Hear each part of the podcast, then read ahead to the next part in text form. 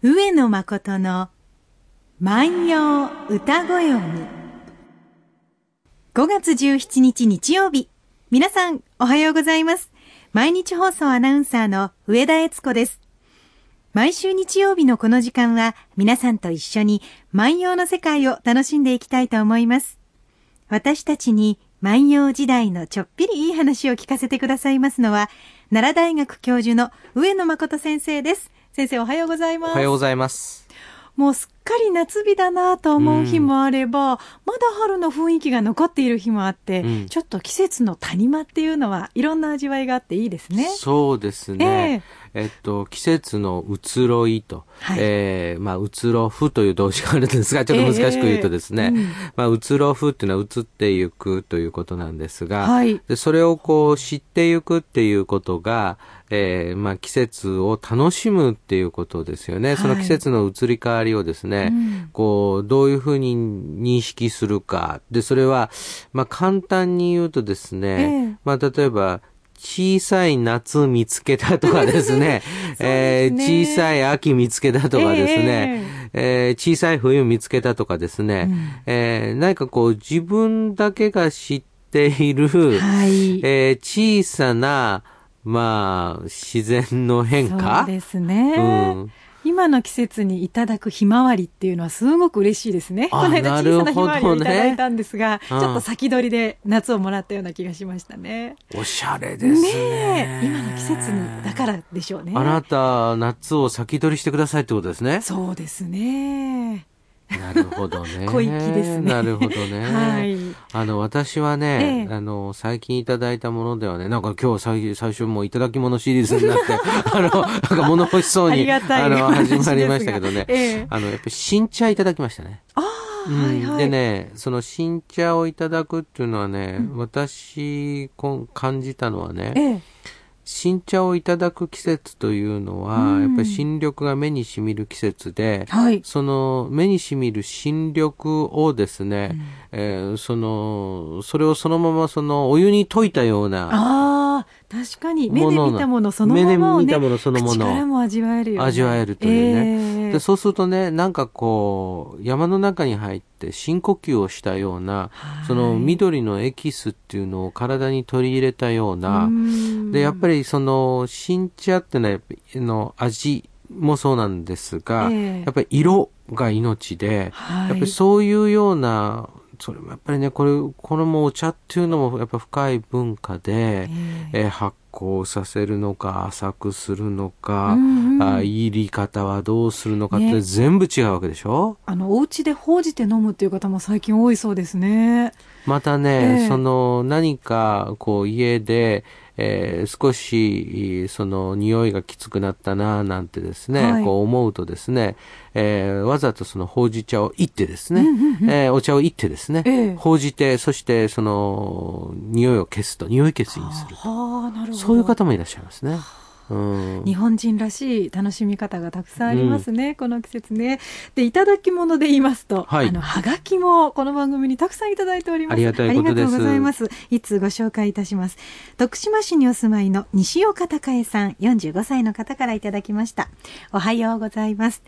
片栗の花の絵はがきを買ったところ、万葉集の花と書かれてあって、そのはがきの下に小さく歌が書いてありましたと。で、大友のやかもちが読まれた歌なのでしょうが、意味がわかりませんと書いてあるので、ちょっと読んでみてもいいですか、先生。もののふのやそ乙女らが組孫を、てらいの上の片籠の花、と書いてあります。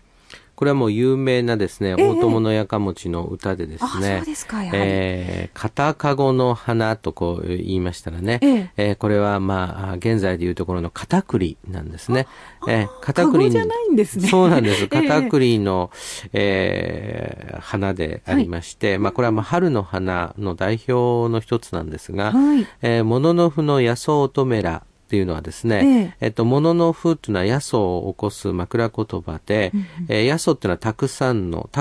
乙女たちが組孫、てらいの上の片籠の花と言ってるわけですね、たくさんの乙女たちが入り乱れて水を汲む、てらいの上に咲いている片栗の花というわけで、お寺に井戸があって、その井戸の近くに片栗の花が咲いていて、その花がすごく美しくって、でそこで多くの女性たちがその井戸にやってきて水を汲むと、つまりその花のですね美しさと乙女たちの美しさで、それが水辺にいる美しさになっていて、なかなかですねいい歌だと思いますね。本当ですね、今の季節の歌なんですね。もう少し前なんですけれども、それでもですね、やっぱりねこの片籠の花を見て作るっていう、こう花を見て作る、やっぱり春らしい歌ですし、そうね、やっぱりなぜ僕この感じがですね、初夏の感じに見えてくるかというと、やっぱりそのてらいの上の片籠の花なんでしょうな、だからやっぱりそのてらいの上の片籠の花のやっぱり水辺にいる乙女たちだから、僕ねいつも、あんまり不謹慎かもしれないんですけどね、こう女の人のこう綺麗な足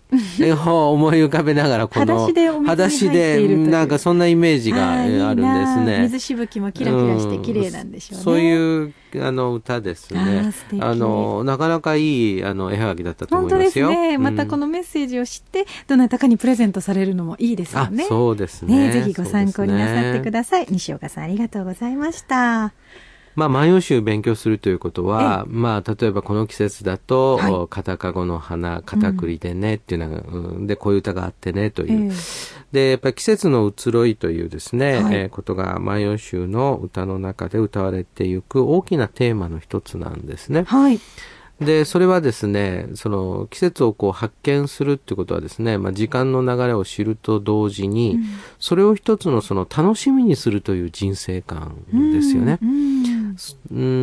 やっぱりさ、花の季節に花を見、その食べ物の旬の季節にそれを食べ、そしてその季節が移ろっていくことを知るっていうのが、その人生の中の大きな喜びであると。で私ねこれが素晴らしいと思うのは、贅沢しなくても楽しめる。そうですね、街中歩いてるだけでやっぱり季節の移ろい感じますもんね、だからやっぱりこういうようなそのものを知るっていうのはね、やっぱ年を取れば取るほど一つの味わいが分かってくるというかね、こうどんどん変わっていくんじゃなくて巡っていくものですから、去年や一昨年を思い出せるっていうのもまたいいですね。いいですね、いいですね。で今日はね、山を詠むという歌をですね、詠もうと思っているんですね。山を詠む、でその山の移り変わりというのが、一つテーマなんですね、ちょっとですね、読んでみたいと思います。春は燃え夏は緑に、紅のまだらに見える秋の山かも。春は燃え夏は緑に、紅のまだらに見ゆる秋の山かも。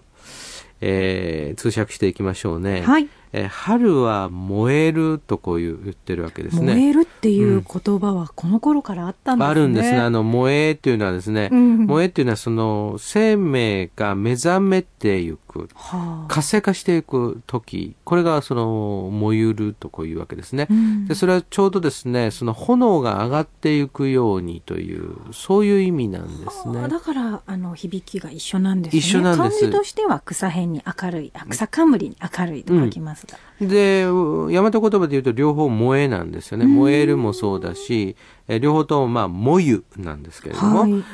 その燃えるということなんですが、でこれ燃えるということはですね、その、冬から春になってその生命がですね目覚めて、そして炎のごとく燃え上がっていくということになりますね。でそうするとですね、当然ですね、炎のごとく燃え上がっていくとですね、生命力がこのどんどんですね、こう活性化されてきますので、そうするとですね緑になるわけですね。そうすると新緑の季節になって、夏は緑にというふうになるわけですね。私はねこれその春が燃え夏は緑にってっていう、その区別ね、同じその緑が春になって緑が綺麗ですねって言っても、やっぱり新緑の頃の緑はまたその鮮やかさを増すというね。はいはい。うん。私はね、この時期ってね、山笑うって、俳句で言うと山笑うって言うんですがね、この、もう木々のその力強さが増してきて、山がこんもりとして、その力強くて、それでその、風が吹くとですね、なんか表情が出るような、なんかそんな、季節ですよね。そうですね。うん、家からも、窓の外に見える、緑があんまりにも綺麗なんで、普通はレースのカーテンぐらい閉めてるんですけれど、はいはい、この季節は全部開けっぱなしですね。ああ、なるほどね。網戸にして、できるだけ目で緑を楽しむようにしてますね。それはもう、最高ですよね。ねえ、最高ですよね。それだけで楽しめますもんね。うん、こういうように、そういう時に気づく時っていうのはね、はい、緑が綺麗だからね、見ようって気づく時にはね、人間ね、病気もしませんしね、元気ですしね、生活楽しんでるんですよね。そうすると、でもね、なんかそういうのを全然見なくなると悪い方向にと言ってですね、もう窓を締め切ってしまってですね、毎日毎日同じことの繰り返しというふうになるんですが、これやっぱり季節を感じるっていうことはですね、はい、うん、やっぱり人間の生命力を高めるってことでもあるのかな、うん、力をもらえる感じがしますよね。そうですね、はい、で春は萌え、夏は緑に、そしてですね、秋になると、はい、紅のまだらに見える、紅色がまだらに見える秋の山ですね、とこういうふうに言ってるわけですね。でそうするとですね、春、夏、秋というふうにですね、この季節の移ろいを読んでいて、私はね、この歌などは、これ多分ね、お茶などをなさる方は、お茶室にかける軸なんかにいいと思いますね。はい、結構年中使えますしね。そうです。はい、でこれは山を読む、だから山を見ているとこういうような、だからね、山一つあったらずっと一年中楽しめる。これね、例えば私の研究室からはちょっと遠目になんですけれども、はい、若草山が見えるんですよ。いいですね。はい。で若草山は1月にですね、山焼きがあると黒くなります。でその黒色がですね、3月になるとだんだん緑が濃くなってきます。はい、そしてですね、今の季節はですね、もう本当に緑が綺麗なんですよ。でその後ですね、夏を過ぎるあたりからだんだんと茶色になってきてですね、はい、そしてですね、一番枯れた頃に山焼きになって真っ黒になる。で真っ黒からまた徐々に下から生えてきてっていうですね、はい、だからね、まあある時代からなんですけれども、その若草山のことを五色山なんて言ったりですね、まあ、5つの色の山なんて言ったりですね、まあ、するわけで、その色がもう常に変わると、ね、誰に教えられたわけでもないのに季節によって色を変えるんですね。そうです ね、まあ、私の友人でですね、ちょっと大病をしましてね、まあ、入院と。でその入院といった時にですね、やっぱりまあ、同じ万葉集の学者さんなんですがね、はい、やっぱりお弟子さんたちがね、花だけはね、季節の花、まあ確かにね、高い花を買ってくればね、その季節にはそぐわないけれどもゴージャスなものを買えるんですが、なるべくね季節の花をね、生けてというね、そういうことをなさって、それでもう5月退院ですなんていうはがきをね、もらいましてね、やっぱり狭いところで暮らしていればいるほどね、そういうことっていうのは大切になるのかなと思いますね。最近タンポポが可愛らしいな、ああ、なるほどね、黄色も鮮やかだし、で綿毛の可愛らしさね、綿毛をね、そのまま持って帰って家に行けたいなと思うんですけれど、必ず持って帰っていくうちに飛んでいっちゃうでしょ。儚いな、持って帰りたいな日に日に思ってるんですね。でもね、おそらくね、タンポポの側からしたらね、はい、いや俺たちはね、その血ってねなんぼのもんやと次に備えてるんですよね。次に備えて、そんなね家の中にね閉じ込められた俺たちがね行き場所がないんだと。階段とかに落ちちゃってる綿毛かわいそうですよね。やっぱりこれは種なんだから、はい、これはもうやっぱりなるべくねそれでね土に植えてあげないと。なるほどなと思ったんですけどね、その花屋さんから聞いたんですけどね、はい、その花粉などがその服について、そのもう困ってですね、それでもう叩いたりとか水で洗ったり全然取れないんですよ、もうついて、はい、これでねそのお花屋さんにも、もうこれどうすればいいんですか、上野先生そんなことも知らないんですかと、花粉がついたらね、はい、外に干してください。ほー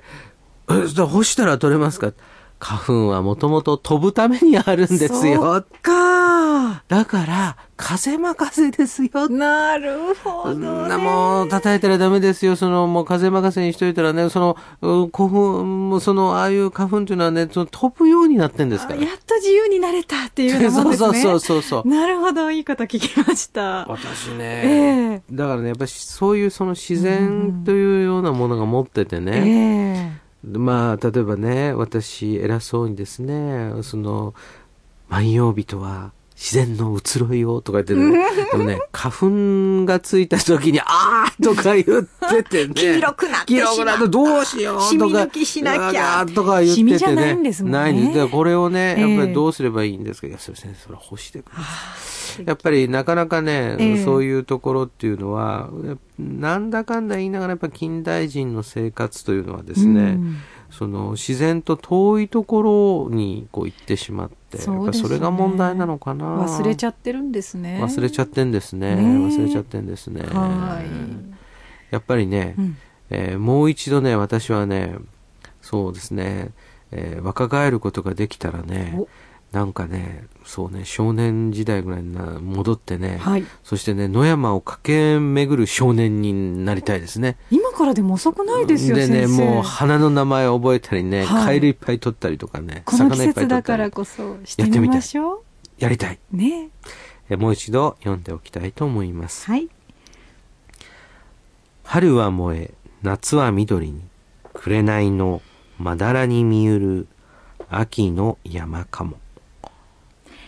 春は燃え、夏は緑に、紅色がまだらに見えるのは秋の山。今日は牧野10、2177番の歌をご紹介しました。皆さんも、例えばこんな歌を目にしたけれどもどんな意味ですかとか、上野先生に聞いてみたいことや、また番組の感想など何でもメッセージをお寄せいただきたいとお待ちしております。番組でご紹介させていただいた方には番組特製のポーチをプレゼントいたします。宛先です。郵便番号 530-8304、 毎日放送ラジオ上野誠の万葉歌ごよみの係までです。メールアドレスは歌ごよみ@mbs1179.com です。たくさんのメッセージをお待ちしております。それではまた来週お会いしましょう。さよなら。さよなら。